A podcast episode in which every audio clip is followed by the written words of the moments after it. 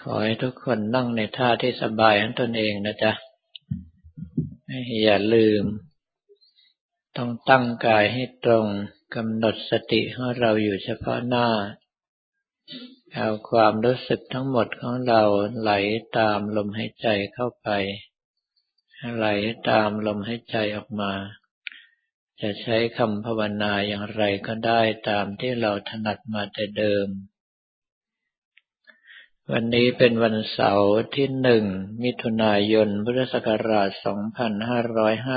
2556 เป็นการปฏิบัติธรรมต้นเดือนวันที่สองของพวกเรา ในการปฏิบัติธรรมของพวกเรานั้น ส่วนที่สำคัญที่องค์สมเด็จพระสัมมาสัมพุทธเจ้าได้ตรัสเอาไว้ชัดเจนเลยก็คือ ศีล สมาธิและปัญญา ดังนั้นเราต้องทบทวนศีลทุกสิกขาบทของเราว่าบริสุทธิ์บริบูรณ์หรือไม่ ให้ดูว่าวันนี้มีศีลข้อใดของเราบกพร่องบ้าง ถ้าพบเห็นความบกพร่องแล้วก็ให้ตั้งใจว่า ตั้งแต่วินาทีนี้เป็นต้นไปเราจะมีศีลทุกสิกขาบทบริสุทธิ์บริบูรณ์ แล้วหลังจากนั้นก็ดู ลมหายใจเข้าออกของเราพร้อมกับคำภาวนา การภาวนานั้น เราอย่าไปบังคับลมหายใจของตน ให้ปล่อยเป็นไปตามธรรมชาติ แค่เอาความรู้สึก แนบชิดติดกับลมหายใจเข้าไป แนบชิดติดกับลมหายใจออกมาเท่านั้น ยกเว้นบางท่านที่มีความเคยชินกับสมาธิแล้ว เมื่อเริ่มนึกถึงลมหายใจ สภาพจิตก็จะก้าวข้ามไปสู่ระดับสมาธิที่ตนเองเคยชิน จะทำให้รู้สึกเหมือนกับบังคับลมหายใจของตน เมื่อดูลมหายใจของเราจะทั้งสภาพจิตทรงตัวเต็มที่สูงสุดเท่าที่เราทำได้ สภาพจิตก็ไม่สามารถจะดำเนินต่อไปได้ จะค่อยๆคคลายออกมาสู่อารมณ์ปกติโดยอัตโนมัติ ตรงจุดนี้เราต้องใช้ปัญญาในการพิจารณา ก็ให้พิจารณาให้เห็นร่างกายของเราว่ามีความไม่เที่ยงอย่างไร เป็นทุกข์อย่างไร ไม่ใช่เราไม่ใช่ของเราอย่างไร เพื่อให้จิตของเราเกิดการเบื่อหน่ายคลายกำหนัดถอนออกจากความยึดมั่นถือมั่นในร่างกายนี้สำหรับพวกเราทั้งหลายในยุคนี้นั้น ต้องบอกว่าการที่จะถอนความยึดมั่นถือมั่นในร่างกายยากกว่าคนยุคก่อนมากเหลือเกิน เมื่อประมาณครึ่งเดือนที่ผ่านมาอัตมภาพ ฝันกลางวันว่าได้พบเพื่อนเก่าตนเองกำลังเดินทางอยู่ เพื่อนเก่าก็มานั่งแปะอยู่ข้างๆ แสดงท่าทีเห็นอกเห็นใจ บอกว่าสงสารท่านเหลือเกิน ในสิ่งที่ท่านพยายามจะสั่งสอนบุคคลในปัจจุบันนี้ ไม่ง่ายเหมือนสมัยที่ท่านปฏิบัติอยู่กับหลวงพ่อของท่าน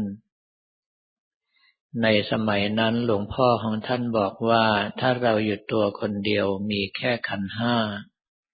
ถ้าแต่งงานมีสามีหรือภรรยาก็มีขันสิบ ถ้าหากว่ามีลูกคนที่หนึ่งก็เพิ่มเป็นขันสิบห้า มีคนที่สองก็เพิ่มเป็นขันยี่สิบ แต่ในสมัยนี้ต่อให้พวกเขาอยู่ตัวคนเดียว ผมก็เพิ่มให้ไปไม่รู้กี่ขันต่อกี่ขันแล้ว ก็เลยถามเพื่อนเก่าไปว่า มีอะไรบ้างที่คุณเพิ่มมาพอบอกได้ไหมเขาบอกบอกได้บอกไปเขาก็ไม่สามารถจะตัดจะละได้ไม่มีปัญหาอะไรหรอกแล้วถามว่ามีอะไรบ้างเขาบอกว่ามีเว็บไซต์ มีอีเมล มีเฟซบุ๊กมีสกายมีอินสตาแกรมพวกนี้เป็นต้นยูสเนมหนึ่งก็คือตัวตนหนึ่งของเรา ก็แปลว่าถ้าเรามีสิ่งทั้งหลายเหล่านี้ใช้งานอยู่ อย่างหนึ่ง เราก็เพิ่มขันมาอีกห้าสองอย่างเราก็เพิ่มขันมาเป็นสิบเพราะเราไปยึดว่านั่นเป็นเราเป็นของเรา ถ้าหากว่าผู้อื่น มาโพสข้อความ ที่ไม่ถูกต้องไม่ถูกใจเราก็โกรธเขา ถ้าหากว่าโพสข้อความที่เห็นด้วยเราก็พลอยดีใจ ก็แปลว่า มีสภาพความยินดียินร้าย เช่นเดียวกับตัวตนของตนเอง การขึ้นสเตตัสครั้งหนึ่งก็ดี การโพสต์ข้อความครั้งหนึ่งก็ดี การกดไลค์ครั้งหนึ่งก็ดี สิ่งทั้งหลายเหล่านี้ล้วนแล้วแต่แสดงออกถึงตัวตนของเราทั้งนั้น ดังนั้นเพื่อนเก่าถึงได้บอกว่า ผมไม่ได้ห่วงไม่ได้กังวลเลยว่าท่านจะเอาคนหลุดพ้นไปได้ เพราะกว่าท่านจะงุ่มง่ามตามมาทัน ผมก็ครอบซ้ำไปหลายชั้นแล้ว เมื่อเป็นเดนี้จะได้เห็นว่าในการที่เราจะตัดละกิเลสนั้นสำคัญที่สุดก็คือเริ่มที่การตัดสักกายทิฏฐิ ข่าวในสักกายทิฏฐิหรือความเป็นตัวเป็นตนของเราที่ยึดมั่นถือมั่นอยู่นั้น ในปัจจุบันเรามีสิ่งที่ยึดมั่นถือมั่นเยอะมาก ก็ต้องบอกว่าความทันสมัยของเทคโนโลยีทำให้เราสร้างตัวตนเสมือนขึ้นมา แต่ไปยึดถือเป็นตัวตนจริง ๆ มากต่อมากด้วยกัน สิ่งทั้งหลายเหล่านี้แหละที่จะเป็นตัวถ่วงให้เราตัดให้เราละได้ยาก พอๆกับการมีครอบครัว บางคนในชีวิตแทบจะอยู่แต่หน้าจอคอมพิวเตอร์ เพื่อที่จะบริหารตัวตนต่างๆ ที่ตนเองสร้างเอาไว้ในโลกเสมือน สิ่งทั้งหลายเหล่านี้เองที่เพื่อนเก่าเขาบอกว่าเอามาครอบงำเพื่อเราเอาไว้มากขึ้นมากขึ้นทุกวัน ยิ่งคนรุ่นใหม่ ๆ ยิ่งโดนครอบงำได้ง่าย แต่อาตมาเองไม่ได้หนักใจ เพราะว่าไม่ว่าสิ่งที่เขานำมาครอบงำจะเป็นอะไรก็ตาม ศีลสมาธิและปัญญาที่องค์สมเด็จพระสัมมาสัมพุทธเจ้าแนะนำสั่งสอนไว้นั้น เหลือเฟือเกินพอที่จะต่อสู้และต่อต้าน ยิ่งมาบอกข้อสอบแบบนี้ล่วงหน้า ก็ยิ่งต่อต้านได้ง่ายขึ้น เนื่องจากว่า การที่เราจะตัดละตัวตนของเราก็ดี สิ่งรอบข้างของเราก็ดี ความจริงแล้วเป็นเรื่องที่ง่ายมาก การตัดละตัวตนว่าเราในระดับต้นนั้น ในระดับของพระโสดาบันและพระสกทาคามี เราแค่รู้สึกตัวว่าเราต้องตายอยู่เสมอก็เพียงพอแล้ว เพราะการรู้สึกตัวจะต้องตายอยู่เสมอทำให้เราไม่ประมาททำให้เราต้องเร่งหาทางคิดว่าตายแล้วเราจะไปไหน จะไปทั้งทีก็ขอให้พ้นทุกข์โดยถาวรไม่ใช่พ้นทุกข์เพียงชั่วคราว การตัดละในระดับของพระอนาคามีนั้น เราก็จะเห็นว่าร่างกายของเราก็ดีของคนอื่นก็ดีของสัตว์อื่นก็ดี มีความสกปรกโสโครกไม่มีอะไรน่ารักใคร่ใยดีเป็นปกติ ต้องเป็นการตัดละในระดับพระอรหันต์เท่านั้นถึงจะเห็นว่าร่างกายนี้ไม่มีอะไรเป็นเราเป็นของเรา ดังนั้นเพราะเราไม่มีอะไรที่ต้องหนักใจ อันดับแรกของเราก็ใคร่ครวญถึงความตายไว้เป็นปกติ ว่าทุกลมหายใจเข้าออกของเรา ก็คือความตายสามารถมาเยือนได้โดยตลอด หายใจเข้าไม่หายใจออกก็ตายแล้ว หายใจออกไม่หายใจเข้าก็ตายอีกเช่นกัน ในเมื่อเป็นเช่นนั้นเราก็มาพิจารณาศีลทุกสิกขาบทของเราให้บริสุทธิ์บริบูรณ์ ตั้งใจว่าถ้าเราตายลงไปเมื่อไรเราขอไปพระนิพพานแห่งเดียว ถ้ามีกำลังใจแน่วแน่มั่นคงอยู่ในลักษณะอย่างนี้ การเป็นพระโสดาบันก็ไม่ใช่ของยากสำหรับเรา เมื่อก้าวเข้ายึดหัวหาดอย่างนี้ได้แล้ว ก็แปลว่าเราสามารถล่วงพ้นอำนาจของมารไปได้ในระดับหนึ่ง ที่เหลือก็อยู่ที่เราว่าจะปฏิบัติเพื่อความหลุดพ้นในระดับสูงขึ้นไปหรือไม่ เมื่อเป็นเช่นนั้นจะเห็นได้ว่าการปฏิบัติในศีล สมาธิปัญญาขององค์สมเด็จพระสัมมาสัมพุทธเจ้า ความจริงแล้ว ยังคงสามารถที่จะก้าวล่วงกองทุกข์เข้าสู่พระนิพพานได้เป็นปกติ เพียงแต่ว่าเมื่อทวนศีลของเราบริสุทธิ์แล้ว ก็ทำสมาธิของเราให้เต็มที่เท่าที่ทำได้ เมื่อสมาธิคลายตัวออกมาก็พยายามพิจารณาให้เห็น ว่าเรามีความตายเป็นปกติ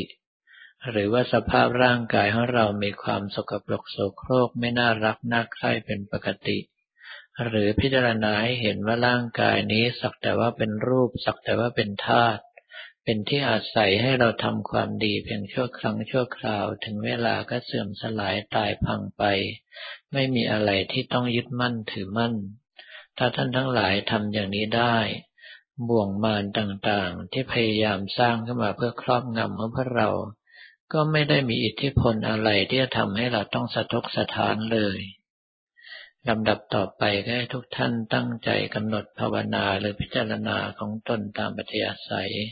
จนกว่าจะรับสัญญาณบอกว่าหมดเวลา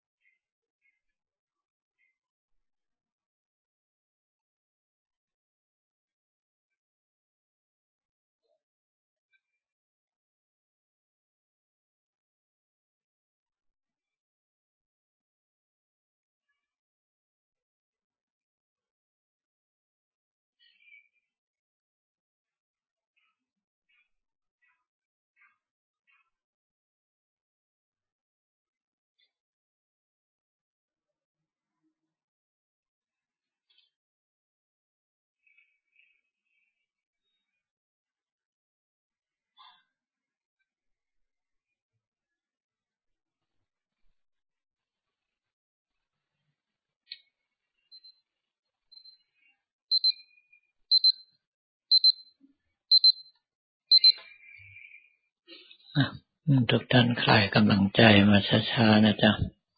รักษาประคับประคองอารมณ์การปฏิบัตินั้นเราไว้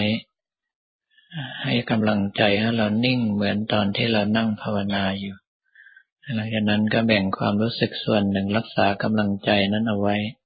ความรู้สึกส่วนใหญ่ก็ใช้ในการทำหน้าที่การงาน โดยเฉพาะการอุทิศส่วนกุศลของเราต่อไป